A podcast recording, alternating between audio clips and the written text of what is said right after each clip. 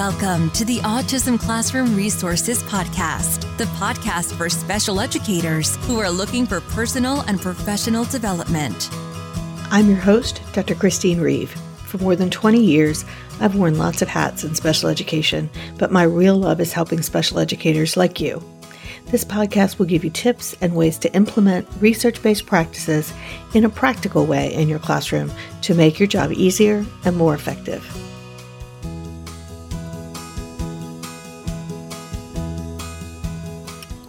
Welcome to the Autism Classroom Resources Podcast. I'm Chris Reeve, and I am an absolute visual schedule geek. Uh, so today we are actually going to talk about how you make decisions about what kind of schedule your students should be using. And last week in episode 136, I talked about why using visual schedules is so important, particularly for students with autism, but also I use them with a wide variety of students and find that they're very useful for a variety of reasons. So, today I want to talk about the different types of schedules that you could have from picture schedules to object schedules to written schedules and all sorts of things, and how I decide what kind of schedule to start with and how I decide when maybe I need to change to a different kind of schedule. In addition, I have a free download for you of some activity schedules. So I'll talk about them a little bit later. Uh, and so they will tie into this as well. So let's get started.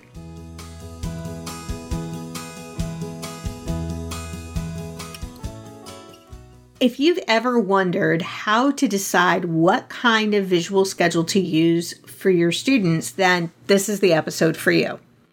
If until this year you didn't know what a visual schedule was, I'll also tell you that there are a lot of different kinds, and this will also be helpful. So, there are different kinds. Uh, the kind that I think most people are most familiar with are picture schedules using what we typically call picture symbols. They're usually illustrations, clip art, or Boardmaker, or Smarty symbols, or SymbolStix, or LessonPix. There's a whole host of them.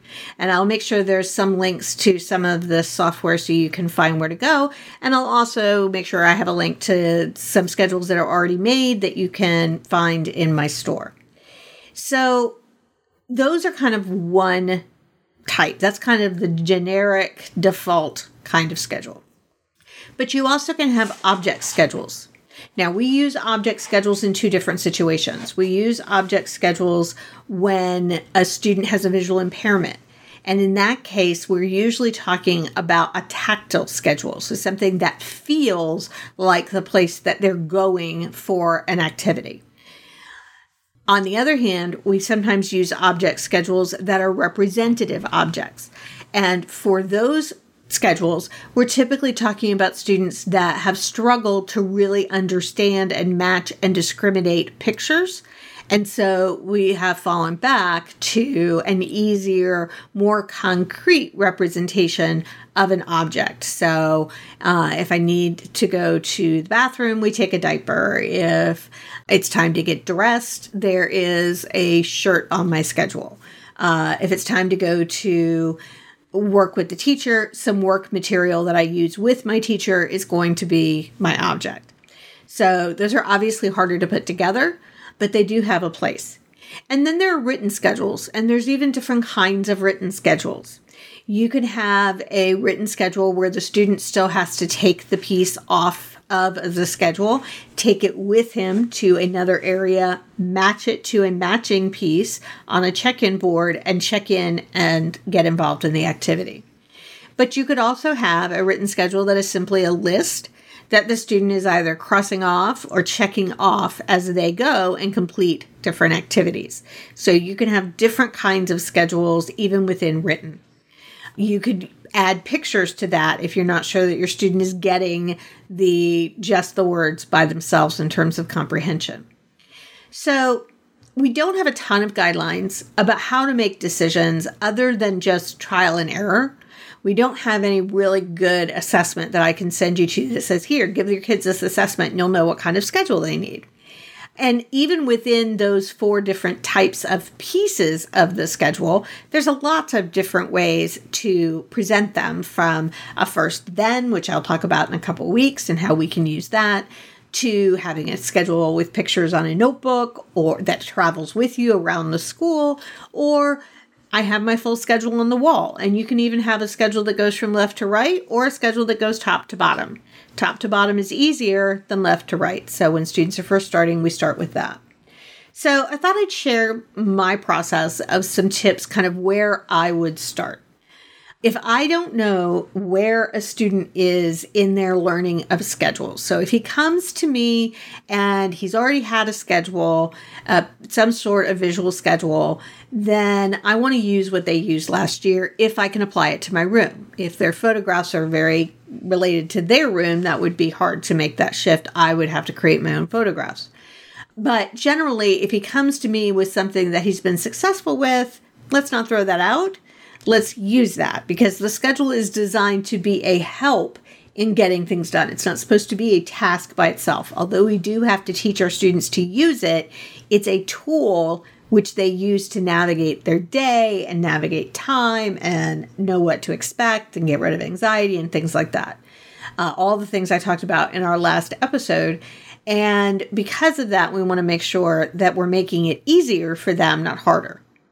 If I don't know where the student is coming from or what kind of schedule they've had, I start with picture symbols. So, Smarty symbols, SymbolStix, board maker.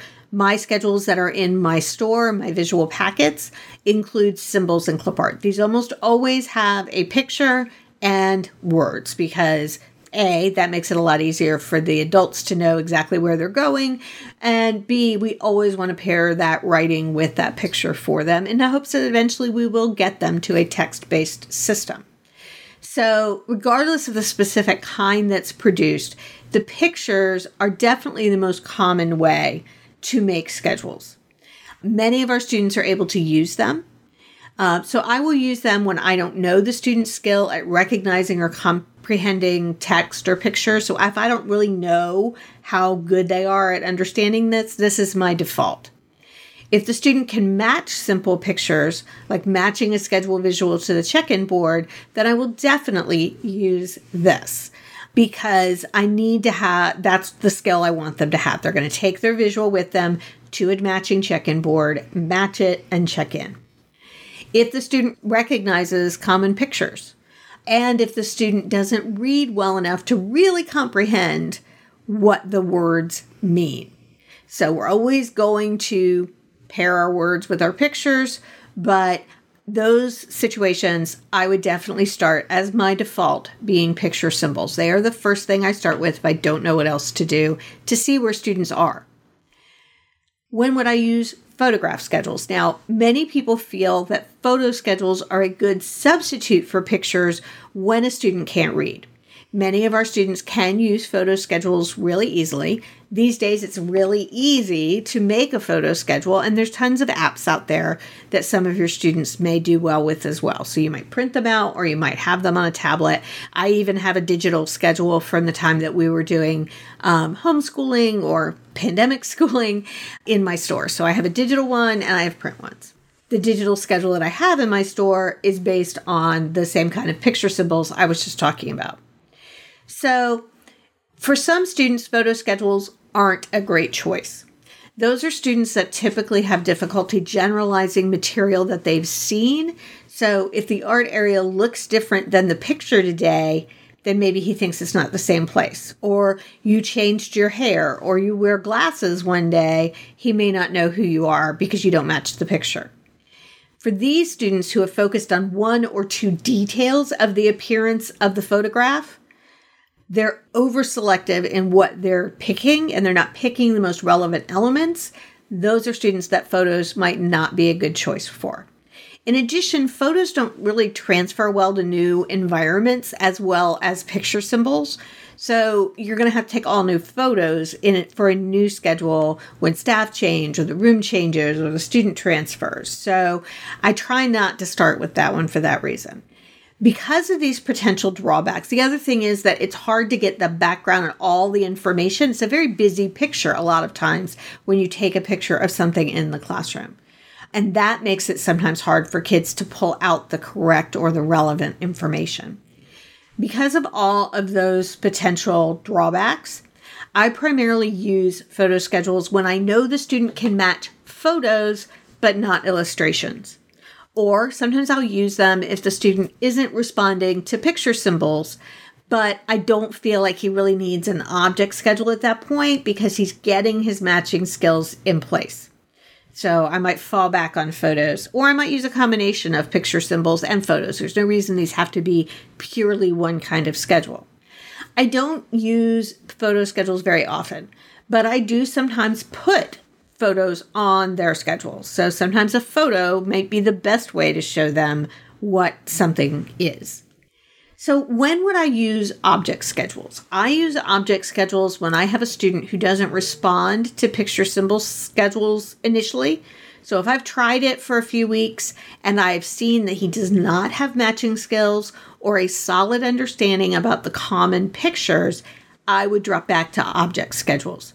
I would drop back to a representative object schedule because they're more tangible for helping them understand what's happening next. So I might use a cup for lunchtime because the student drinks from an identical cup.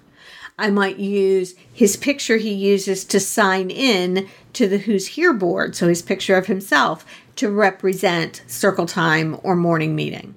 And I would use items that he uses in the everyday activity as much as possible, unless I'm doing it for a student who has a visual impairment. I'll talk about that in just a minute. I don't want the student to eat them. I want to put them in a container where they're not going to consume or use them. Like, I don't want him to use that cup to drink because then I'm just going to have to keep replacing that. So, I might put them in a container, for instance, so that I might take leaves from outside and put them in a clear container to represent we're going on a walk. Or I might use a toy bus to represent going home. So, I'm using those items as representations of the activity.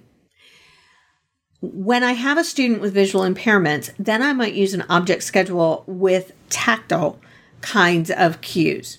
So instead of choosing objects that are representative of an activity, I'm going to choose objects based on how they feel. So rather than a block to represent that we're going to work time, I might use a piece of the plastic of the texture of his plastic chair that he's going to come and sit down in, or a piece of laminate that's similar to the one eh, that is the table where he sits to work. So even when I use object schedules, it's still important that you have a parking lot or a check in board with a matching object, just as you do a matching picture, in order for them to be functional and make that connection of what the schedule is for. And I've got a blog post about check in schedules and why they're important, and I'll share those. When do I use written schedules? I love to use written schedules. They have a ton of pros, but you want to be really careful that you don't get misled by them. So, the advantages to a written schedule, they're easy to make. Once kids get to the point where they're on a visual uh, written schedule, I can write the schedule out, erase it, and replace what changed right there on the board. It's easy to change, so I can cross it out. It's quick to create it on the fly. I don't have to go find the pictures to do something different. I just write it down. If a student can use a written schedule, I can quickly grab a post it note or a whiteboard and just write out the steps of a task. So they're very even helpful for structuring the inside of a task too, not just the daily activities, to use as a mini schedule. And that's actually what I have for you as a freebie is a set of mini schedules. So I'll talk about that in a moment as well. And you can use written schedules in a lot of different ways. Some of our students will still need that piece of paper with the word on it to go to a matching place that has the same word on it. So you're going to put the word on the check in board, and their word is going to be Velcroed to their schedule. But just because a student can read the words doesn't mean that he understands them. So, a lot of times we think that a student can read, but we don't really stop and check if he's comprehending and knows where to go. So, the disadvantage of written schedules is I want schedules to be really easy for students to use. If reading is hard, then a written schedule might be too. I want a schedule to be something that is easier than his top skill because he needs to be able to use it when he's not in top form. We might think a student understands and is just being non compliant, when in actuality, he can read the word and tell you what it says, but he doesn't know what it means. So we have to really check for that comprehension. Clearly, both of the disadvantages for written schedules can be addressed by making sure that the students have the skill of reading that they need.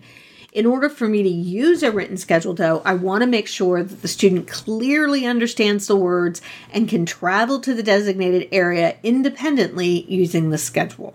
If I have to prompt him or remind him about where he's going, he probably needs at least little pictures next to the word to cue him on what that word means.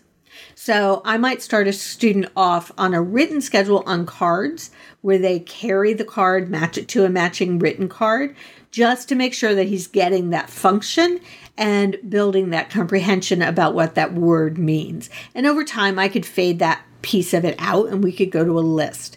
But sometimes it really helps the students to manipulate the schedule rather than just checking them off. Clearly, many of us use a combination of all of these kinds of schedules. For example, it's hard to depict speech in some instances. It's easier maybe to use the therapist's picture because you don't know what they're going to be doing in speech. So, in general, just to recap, if I don't know the student's skills, I start with picture symbol schedules.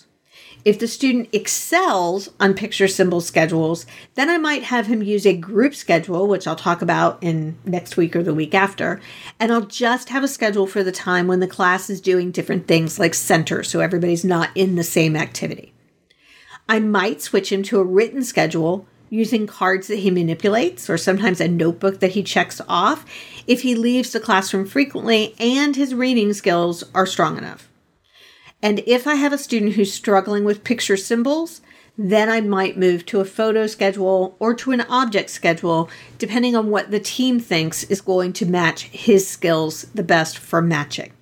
I also sometimes will back up and teach matching with the schedule piece in a discrete trial format so that the student can move forward using it.